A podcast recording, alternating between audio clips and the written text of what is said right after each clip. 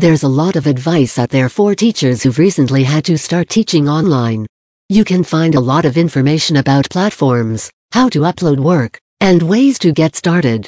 We wanted to offer some advice that we weren't finding in other places that established online teachers have said was useful information for them. What to look for in a headset Why use a headset?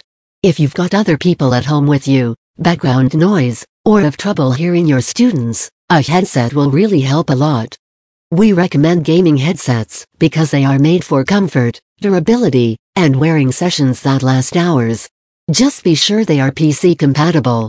Here's what we look for in a good headset. Comfortable ear cushioning and headband. When you're working long hours, you really need to wear something comfortable. Look for earmuffs and bands that are padded, but also breathable. There's nothing worse than a sweaty ear when you're in your third hour of teaching for the day. Noise cancelling earphones. If you have kids, a spouse, a roommate, or pets who are home with you all day, possibly also working, you need noise-canceling earphones. You'll still hear your kids if they get hurt or need you, but the smaller, everyday sounds will be greatly reduced. Muffling those sounds will help you focus on your students and lessons and keep you from being overly distracted. Noise-canceling mic. A lot of people dislike hearing their own voices and automatically balk at the idea of using an external mic. But when you use a noise-canceling mic, you're increasing the chance that your students will hear you and pay attention to what you're saying. It clarifies your voice and like the headphones, cancels out noises from your home that aren't your voice. Note, encourage kids to wear some sort of listening mic combo as well, even if they are just standard or buds with mics. We sell them on our site at ridiculously low prices if you need some.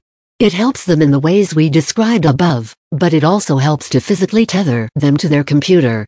They can't wander off as easily when they're plugged in. Office, space and teaching equipment walls and windows.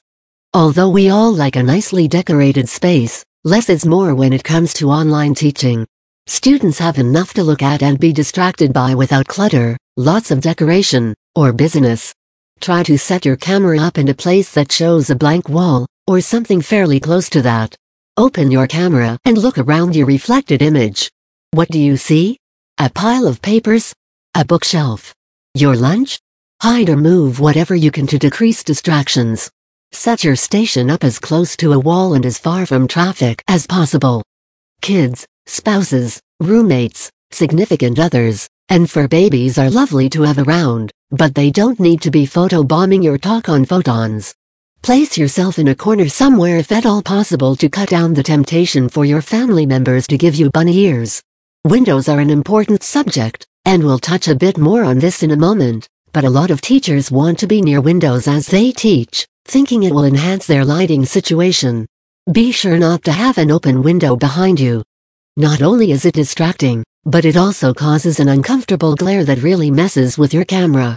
If you have to have a window behind you, be sure it's either shaded with blinds or a solid color shade. Patterns can be too much for students. Whiteboards.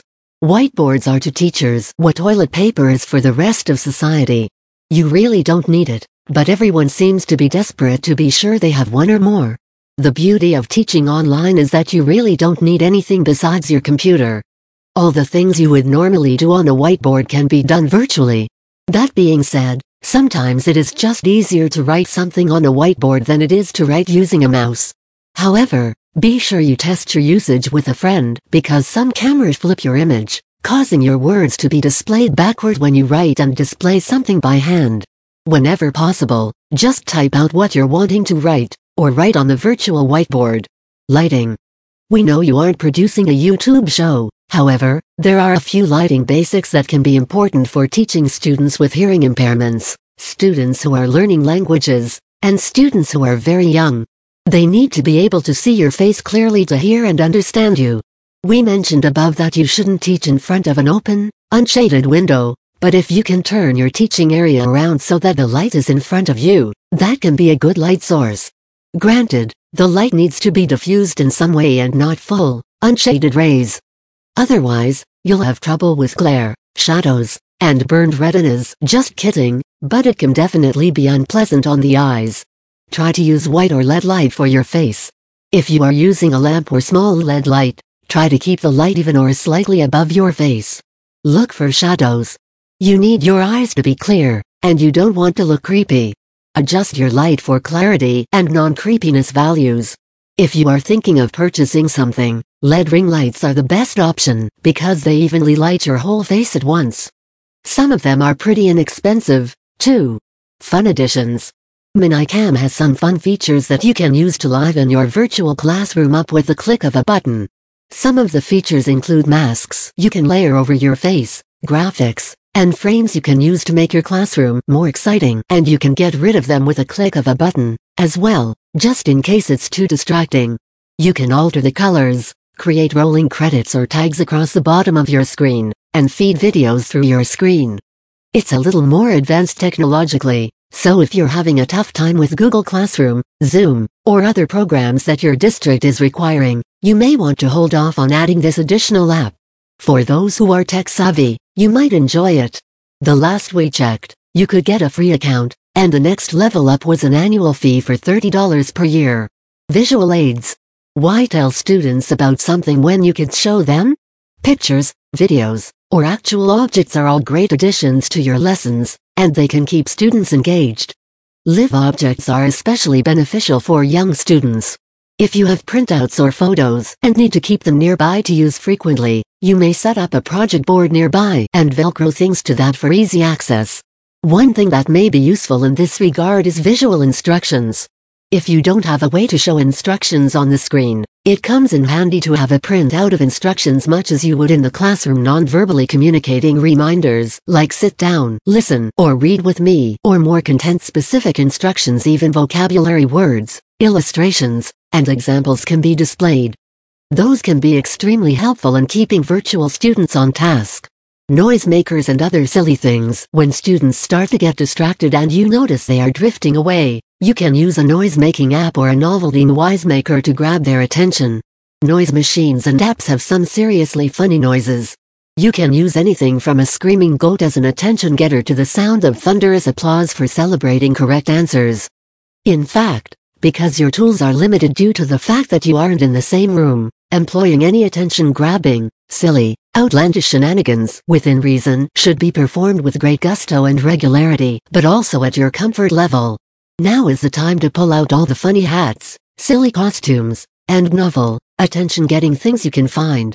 You don't have to be a total clown, although if we're honest it can help but not a literal clown that would be creepy. Younger kids love puppets, talking to stuffed animals, and participating in games with friends. There are so many fun things you can do to keep their attention. Closing. With all of the advice being thrown in every direction, education can be an overwhelming experience right now. The truth of the matter is, though, you can have all the best equipment, the best setup, and the most entertaining lessons in the world, but truly, the most important thing you can provide your students with is your relationship. There are many things that can enhance your lessons, and lots of ways to draw students into their learning experiences. There is only one you, though. And that's what your students need right now time with you and time with each other. They need some structure, sense of sameness, and routine. The advice above can enhance your time together, but none of those things are the key element. You are,